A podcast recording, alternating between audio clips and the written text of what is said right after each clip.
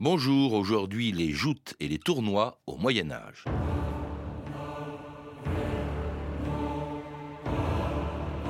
Nous interdisons ces foires détestables où viennent les chevaliers pour exhiber leur force. À ceux qui y trouvent la mort, on refusera une sépulture chrétienne. Concile de Clermont, 1130.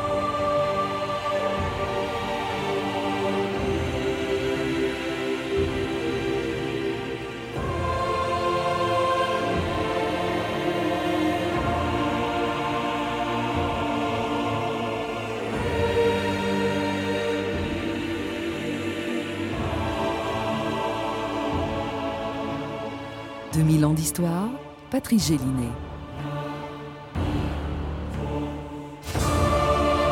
Malgré la condamnation du concile de Clermont qui interdisait ce qu'il appelait des foires détestables et refusait une sépulture chrétienne à tous ceux qui y trouvaient la mort, les joutes et les tournois ont été les spectacles les plus populaires du Moyen Âge. Que ce soit pour la gloire, pour l'honneur, pour les beaux yeux d'une dame, pour laver un affront, relever un défi, ou plus prosaïquement pour de l'argent, pendant cinq siècles, entre deux guerres ou deux croisades, des chevaliers, des barons, des princes et même des rois ont brisé des lances dans ces simulacres de bataille qui pouvaient aller jusqu'à la mort de l'adversaire. Lorsqu'au lieu de placer un fer inoffensif au bout d'une lance, on y mettait un fer à outrance, c'est-à-dire destiné à la guerre ou au combat à mort. J'ai déjà brisé de meilleurs chevaliers avec une bonne lance. Mais il ne sera pas question de telle grâce cette fois-ci. Le combat se fera au couchant et selon les lois de joute à outrance. Ici chevauche le chevalier accusé par le roi Richard d'infâme déshonneur. Victoire ou défaite feront la preuve de son crime ou de son innocence. Celui qui est désarçonné peut se voir frappé à mort sans qu'il en coûte à la vaillante. Chevalier, entrez en lice. Sébastien Nadeau, bonjour. C'était un extrait du film Richard, Cœur de Lion, un des films qui, comme tous ceux dont l'action se situe au Moyen Âge, comporte plusieurs scènes de joutes ou de tournois, comme si d'ailleurs avec les châteaux forts et les chevaliers, ces joutes incarnaient au fond euh, le, Moyen Âge. C'est ce que vous écrivez dans un livre, Rompez les lances, chevaliers et tournois au Moyen Âge, qui a été publié chez Autrement. Et vous écrivez, l'ancrage des joutes est si profond dans la mémoire collective qu'avec les forteresses de pierre et les histoires d'amour impossibles, elles servent systématiquement à incarner toute la période qui les a vus euh, vivre. Alors ces joutes sont un peu au fond le, sport euh, du, Moyen Âge, un peu l'équivalent du foot aujourd'hui, Sébastien Nadeau. Oui, euh, tout à fait. Je crois que quand on pense au Moyen Âge aujourd'hui, on a immédiatement en tête des images de chevaliers qui sont là pour séduire des, des, dames dans de somptueuses tribunes et avec euh, en arrière-plan euh, des, combats. Des combats qui sont des joutes ou des tournois. Quelle différence entre les deux? Euh, la, grosse différence entre les tournois et les joutes provient de, du mode d'affrontement, dans le sens où les tournois sont des confrontations collectives. On a deux troupes, deux compagnies de combattants qui s'affrontent, tandis que pour la joute, on va avoir un affrontement duel à un contre un. Hmm.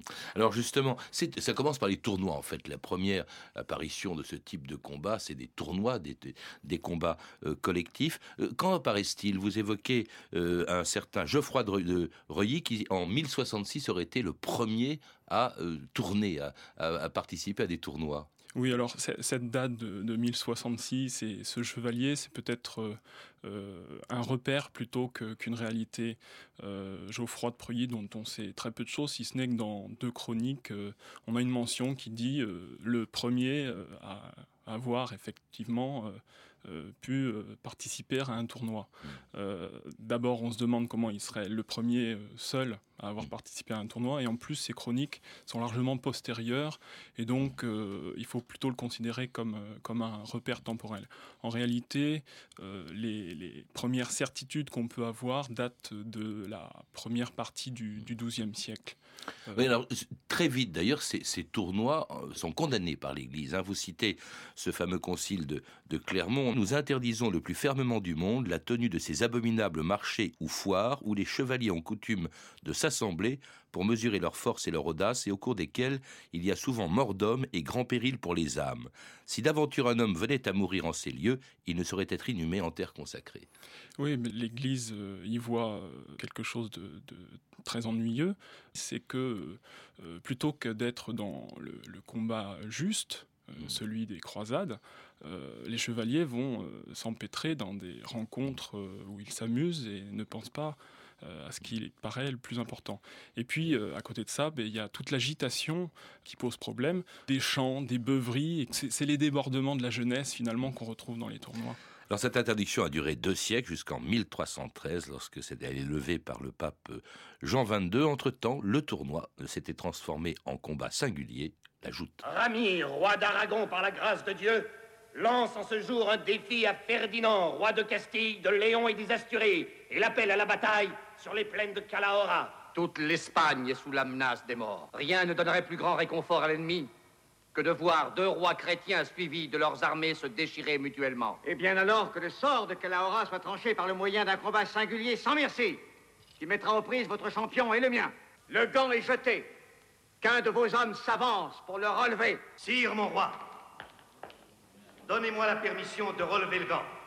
J'ai été accusé de trahison, sire. Laissez-moi donc me soumettre au jugement du plus haut des juges. Si je suis coupable, Dieu dirigera la lance de mon adversaire vers mon cœur. Si je suis innocent, Dieu sera mon bouclier. Rodrigue de Bivard, relève le gant.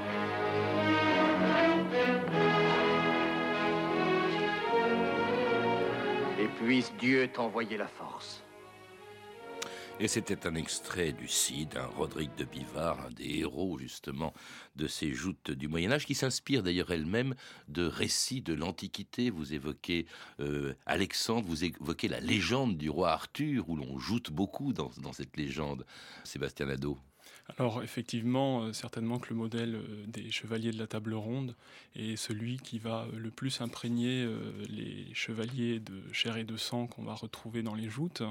mais finalement, toute, la littérature antique, les, chansons épiques des siècles suivants, qui présentent des, combats très, régulièrement dans, les récits, vont inspirer les chevaliers dans leurs actions. Alors ces joutes ou ces tournois, en fait, euh, c'est en temps de paix qu'ils se produisent, mais c'est un entraînement à la guerre. Et servent à quoi, en fait? Au, départ, euh, certainement, euh, on peut considérer que c'est un entraînement à la guerre, oui, dans le sens où à partir du XIe siècle, dès la bataille d'Hastings, on a des, à travers par exemple la, tapisserie de, Bayeux, des, images qu'il montre.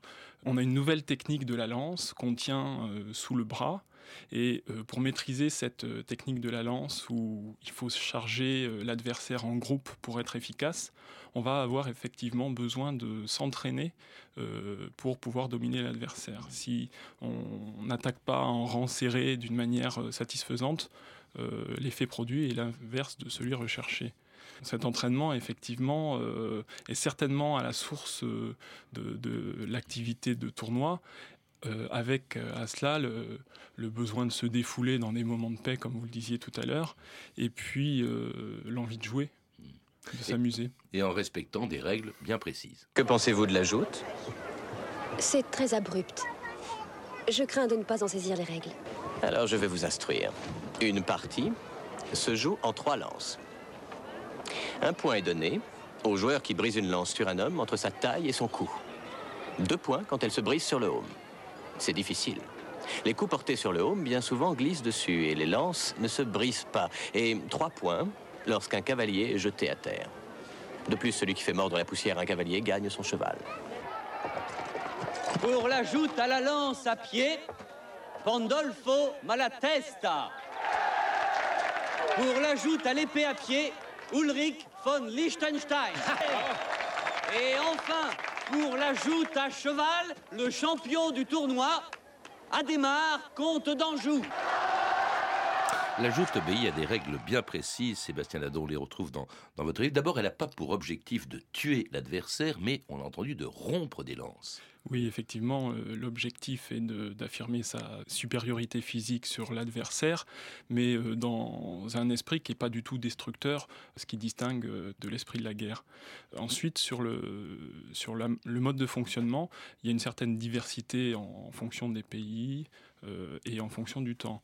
Euh, quand on est au stade des tournois au XIIe, XIIIe siècle, euh, le principe c'est d'essayer de désarçonner l'adversaire pour pouvoir le faire prisonnier. Alors il y a des hommes de main qui viennent sur le, le champ de bataille, enfin champ d'affrontement, pour euh, récupérer euh, les adversaires qui sont tombés au sol, on les fait prisonniers, euh, éventuellement on récupère les chevaux et puis on rançonne, c'est-à-dire que à la fin de la partie, de l'affrontement, on récupère de, l'argent ou un bien en nature contre restitution des, prisonniers. Et puis ce, mode de fonctionnement va évoluer avec l'individualisation des, combats vers l'affrontement de, de joutes et l'objectif va devenir de rompre des lances sur l'armure de l'adversaire. Euh, donc on aura. Euh, que quand sa lance est cassée, on a, on a gagné, c'est ça Tout quand à on fait. casse sa lance sur, le, sur l'armure de, l'adversaire, oui. Alors parfois on a des situations où euh, on doit faire 10 ou 12 courses de lance, c'est-à-dire qu'on doit se croiser finalement 10 ou 12 fois, et à la fin de ces 10 ou 12 fois, on regarde lequel a cassé le plus de lances. On ne tue pas l'adversaire, cependant vous faites la distinction entre ce qu'on appelle le fer à plaisance, c'est-à-dire celui qu'on met au bout de la lance, et qui est un fer qui n'est pas bien aiguisé, du fer à outrance, justement, euh, qui est destiné à tuer, lui. Oui, alors pour euh, faire frissonner un petit peu les spectateurs, il est quand même beaucoup plus intéressant euh, de dire qu'on va utiliser des fers qui éventuellement peuvent tuer l'adversaire et encore transpercer les armures. Les armures sont de plus en plus efficaces pour protéger, mais il reste quand même toutes les jointures dans lesquelles peuvent pénétrer le fer des lances. On a cependant une orientation de plus en plus courtoise c'est-à-dire que le risque, euh, on veut essayer de le, contrôler euh, de plus en plus parce que la mort d'un chevalier, c'est toujours un problème. Et donc, euh, c'est vrai que on est toujours partagé entre la volonté de prendre un maximum de risques et en même temps de, protéger les, participants. Vous dites courtois parce qu'on fait ça aussi pour l'amour d'une dame, c'est-à-dire qu'on on court pour les couleurs d'une dame, pour les beaux yeux d'une dame, pour lesquels on éprouve un amour courtois. Oui, tout chevalier a sa dame pour laquelle euh, il combat. Alors, euh, il y a les chevaliers qui combattent pour des dames dont on connaît l'identité, mais le jeu est beaucoup plus intéressant quand euh, le chevalier combat pour une personne qu'il est le seul euh, à connaître réellement. Euh, on a des, situations où effectivement euh, le chevalier parvient à séduire concrètement une, spectatrice. on a par exemple Peronino qui est un grand combattant castillan qui est censé avoir euh, séduit euh, Dona Beatrice, euh, l'infante du Portugal, lors d'une joute à Valladolid, mmh. celle-ci étant à une fenêtre de son palais en train de regarder les joutes et voit ce beau chevalier. Et ça donne effectivement lieu à un mariage. Mmh. Alors la réalité de tout ça, elle est toujours difficile à, mesurer, mais il y a bien un jeu de séduction entre le chevalier et les dames, et il y a le jeu de la cour et des courtisans qui se déroulent euh, sur le terrain. La réalité, celle dont on parle le moins souvent quand on parle de joutes et de tournois, c'est surtout l'intérêt pour l'argent, qui compte beaucoup dans les joutes. On en gagne de l'argent quand on gagne une joute. Oui, on peut parler quasiment de jouteurs professionnels qui euh, vont de ville en ville, de cours en cours. Qui tournent. Euh, qui tournent, exactement, c'est le terme approprié, pour, pour gagner de l'argent. Euh, les, mécènes organisateurs euh, des, tournois ou des joutes prévoient euh, des prix qui parfois peuvent être symboliques, mais la plupart du temps sont relativement conséquents. Alors on se bat aussi pour un seigneur, pour un fief ou encore pour un duché. Il advint que les barons de Bretagne donnèrent à Rennes une grande joute en l'honneur de Madame la comtesse de Penthièvre et de Monseigneur Charles de Blois.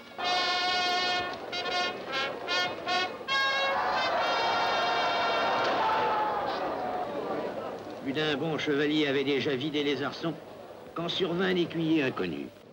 Messire, qui dois-je crier? Vous n'avez ni parement ni armoirie qui vous fasse reconnaître. Monseigneur, s'il ne dit point son nom, c'est qu'il attend de l'avoir mieux illustré encore. Jamais je n'ai vu en tournoi écuyer donner tant de merveilleux coups. Personne n'osera plus lui disputer le prix. Mais qui est-il? Bertrand par Madame la Comtesse de Pintière, reine du tournoi, nous proclamons Messire Bertrand du Guesclin, vainqueur de la joute. Au prix de votre valeur. Comme il est dommage que tant de vaillance ne soit dépensée qu'en combat courtois. L'Anglais tient le duché, Messire Bertrand. Nos droits seraient heureux d'avoir champion tel que vous. Madame, qu'il vous plaise de me dire où sera la guerre. Pour l'amour de vous, je m'y rendrai.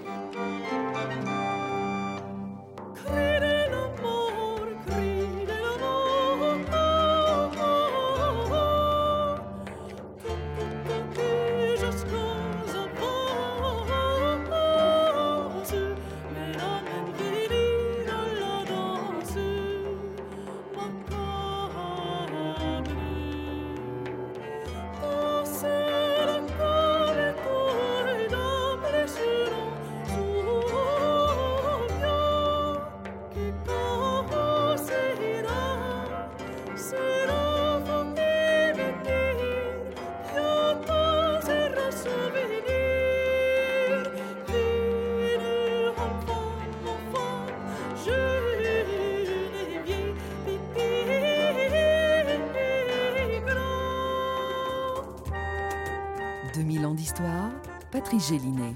Et c'était Cri de la mort de Gilles Binchois, une chanson du Moyen-Âge, de cette époque où les joutes révèlent, vous le rappelez, euh, dans votre livre, Sébastien Nadeau, des héros. On a entendu du Guesclin, mais il y en a beaucoup d'autres qui se sont révélés par la joute avant même de devenir, comme du Guesclin, un connétable. Oui, là dans l'extrait qu'on a entendu, euh, du Guesclin est déjà un chevalier chevronné. Euh, il entre un petit peu dans la légende déjà, parce qu'à 15 ans, contre l'avis de son père, on le voit déjà en train de participer à des tournois. Du Guesclin va avoir une trajectoire euh, internationale puisque ses diverses aventures guerrières vont l'amener un petit peu partout, y compris en Espagne. Et à tel point que euh, neuf ans après sa mort, euh, on organise encore des joutes euh, le roi de France demande à ce qu'on organise des joutes à la mémoire de Du Guesclin. Le dog de Brocéliande, Exactement. Il y aura Bayard aussi, il y en a des, des moins connus. Il y a le prince Toire, le fils du roi d'Angleterre, euh, du roi d'Angleterre Édouard III, car les rois joutaient également. Alors effectivement, il y a des rois qui sont particulièrement euh, habiles à la joute. On a notamment euh, Richard Cœur de Lion qui a vraiment favorisé le tournoi et le développement des tournois. on parlait tout à l'heure d'argent, c'est le premier qui, à partir du moment où il est roi, par décret organise la pratique du tournoi en euh, demandant une taxe pour les organisateurs et une taxe auprès des participants. Ah C'est-à-dire qu'il rentre dans une logique financière et lui-même euh, descend régulièrement dans les listes. Bon, euh, il est parfois très en colère quand, quand il perd. C'est le cas à Messine en Italie, lorsque un chevalier poitevin du nom de Guillaume Desbarres le renverse devant un public nombreux. Mais Richard Cœur de Lion, effectivement, c'est le prototype du roi tournoyeur. Charles Quint aussi qui, un empereur qui dans, qui dans les lices. Oui, Charles Quint, effectivement, euh, va se sentir peut-être au départ un petit peu obligé de descendre dans les lices euh, en Espagne, puisqu'il n'est pas du tout connu euh, à cet endroit qui fait partie de ses, possessions. il parle pas espagnol, il est né à Gand, et puis il se retrouve à Valladolid à un moment où il doit se faire accepter des Espagnols, et donc il va descendre dans, dans l'arène, si on peut dire, pour, pour se montrer et pour montrer sa vaillance euh, et a priori ça va fonctionner puisqu'effectivement il va être euh, parfaitement bien adopté par les Espagnols. Il y a un aspect qu'on ignore totalement des joutes et de, que vous évoquez dans votre livre aussi, c'est l'aspect diplomatique. C'est-à-dire qu'en fait, à chaque fois qu'un grand événement se produit dans le règne d'un roi, on organise, il organise des joutes. Oui, ça devient absolument systématique. Alors il y a euh, lors des naissances, lors des mariages, et on sait que les mariages sont souvent des mariages internationaux, si on peut utiliser le terme. Et euh, effectivement, euh, ça va devenir euh, quelque chose qui accompagne le, qui rythment le temps diplomatique des différentes courses européennes très populaire, hein, ces, joutes. En fait, tout le monde y participe. Euh, les jouteurs sont généralement toujours des aristocrates, font partie de la noblesse, euh, mais euh, les spectateurs viennent de partout. On vient de très loin pour assister à une joute assez faite. En fait, c'est très festif la joute. Alors c'est très festif. tout le monde n'y participe pas. Il faut être noble. De plus en plus, on fonctionne par caste.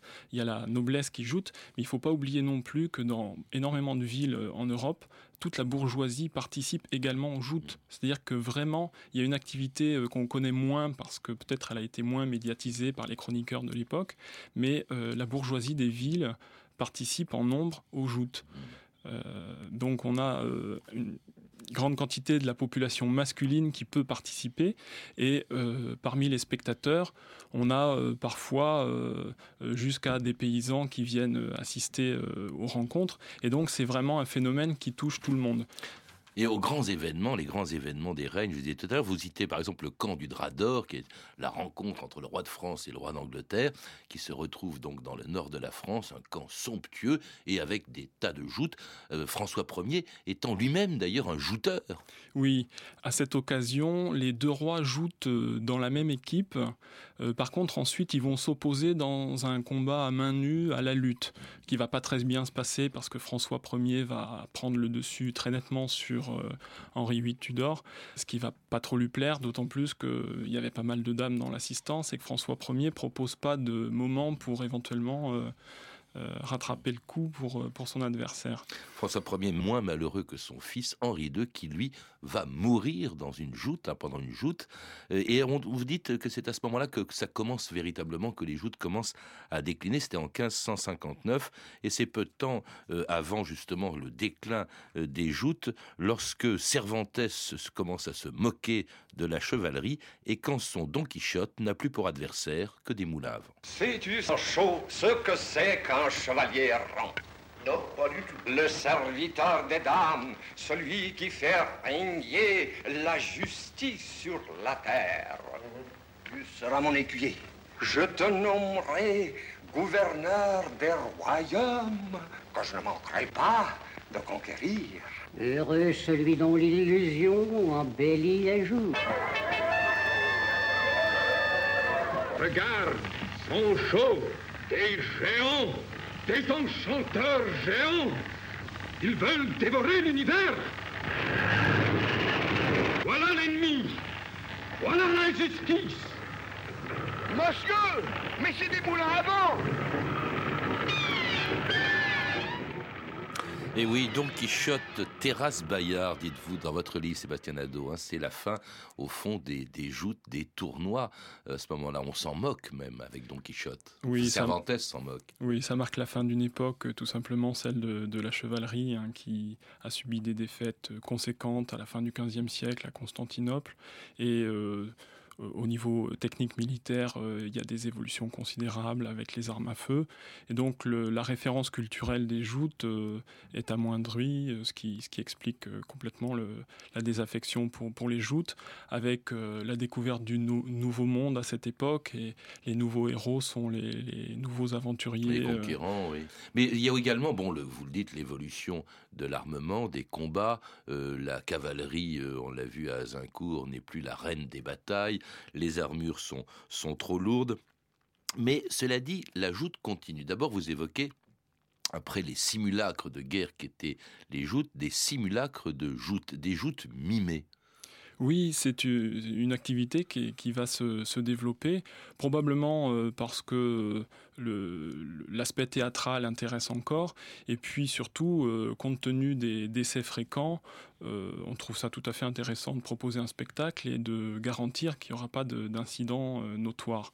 Donc on s'oriente vers des carousels, des, des parades équestres. Des carousels, oui, c'est ça, c'est des parades équestres, parce qu'on ne sait pas forcément. On sait qu'il y a un arc de triomphe du carrousel à Paris, mais on ne sait pas à quoi correspond ce mot. Voilà, c'est entre théâtre, démonstration équestre qu'on a des grands spectacles de cours qui sont organisés un petit peu partout en Europe, avec peut-être un modèle assez fort à Florence et dans différentes villes italiennes. Cela dit, si, si la joute était destinée parfois à venger un honneur bafoué, on peut dire qu'elle se prolonge avec les duels. Oui. Le duel, c'est la prolongation, au fond, avec des règles analogues, peut-être pas les mêmes armes, mais des règles analogues à celles de la joute.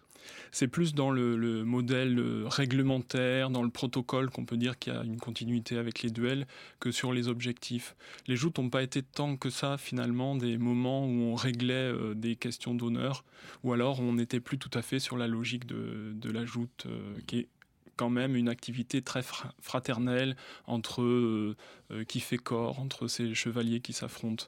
Alors que le duel, il y a vraiment un conflit à régler euh, qu'on lave par le sang. Alors, cela dit, alors c'est peut-être pas le duel, mais l'escrime.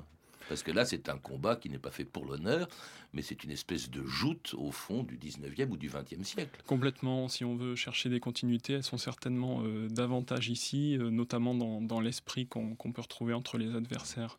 Dans le sport même, quand on voit des villes s'affronter par équipe de football interposée. Oui, effectivement. c'est des tournois, ça. Quand on regarde un petit peu en arrière sur ces joutes, on voit qu'elles ont offert euh, des modèles de champions comme on peut en avoir aujourd'hui. Elles ont offert. Zidane, euh, c'est du Guéclin. C'est tout à fait ça, oui, oui, oui, on a euh, cette analogie qu'on peut effectuer. Euh, elles ont proposé des, modèles d'organisation de rencontres sportives. Alors, euh, on pourrait s'étendre sur les pas d'armes, les jeux de la table ronde, qui sont des, rencontres très structurées. on a donc ce, modèle des, champions. Et puis, on a un esprit de, rencontre, d'affrontement relativement ludique qu'on retrouve aujourd'hui dans le sport. Et dans certaines fêtes, hein, vous dites qu'elles viennent du Moyen Âge et qu'elles évoquent, qu'elles rappellent des joutes oui, il y a eu beaucoup de revival de fêtes euh, médiévales, euh, de tournois. Euh, on a les fêtes joanniques à Orléans tous les ans où, quand le financement le permet, on, on a des joutes parce que c'est une activité qui coûte cher et c'est peut-être aussi pour ça qu'elle a disparu si vite, c'est qu'à mettre en place, euh, ça nécessite euh, des financements assez importants. Et euh, au jour d'aujourd'hui, les villes qui ont les moyens, et il y a beaucoup de villes qui organisent des, fêtes médiévales, essayent de, proposer ces combats qui sont quand même assez éclairants sur, la période médiévale. Donc les joutes ne sont pas mortes, en tout cas elles ne sont pas mortes non plus quand on vous lit Sébastien Nadeau dans ce livre Rompez les lances, chevaliers et tournois au Moyen Âge, un livre qui vient de paraître chez Autrement. À lire aussi Histoire de la chevalerie de Maurice Melot, publié aux éditions Ouest France. Vous avez pu entendre des extraits des films suivants Richard Cœur de Lion de David Butler, Du Guesclin de Bertrand de Latour, disponible en DVD chez Warner Home Video, Le Cid d'Anthony Mann et Chevalier de Brian Ergeland, publiés tous deux en DVD chez Sony Picture Entertainment. Toutes ces références ainsi que beaucoup d'autres sont disponibles par téléphone au 32 30, 34 centimes la minute ou sur le site franceinter.com. C'était 2000 ans d'histoire. À la technique, Martin Guénard, documentation et archives, Camille Pouc-Jalagui, Frédéric Martin et Franck Oliva. Une émission de Patrice Gélinet réalisée par Jacques Sigal. Demain, dans 2000 ans d'histoire, le pain. Merci Patrice Gélinet et à demain sur France Inter, émission spéciale en public, grand événement.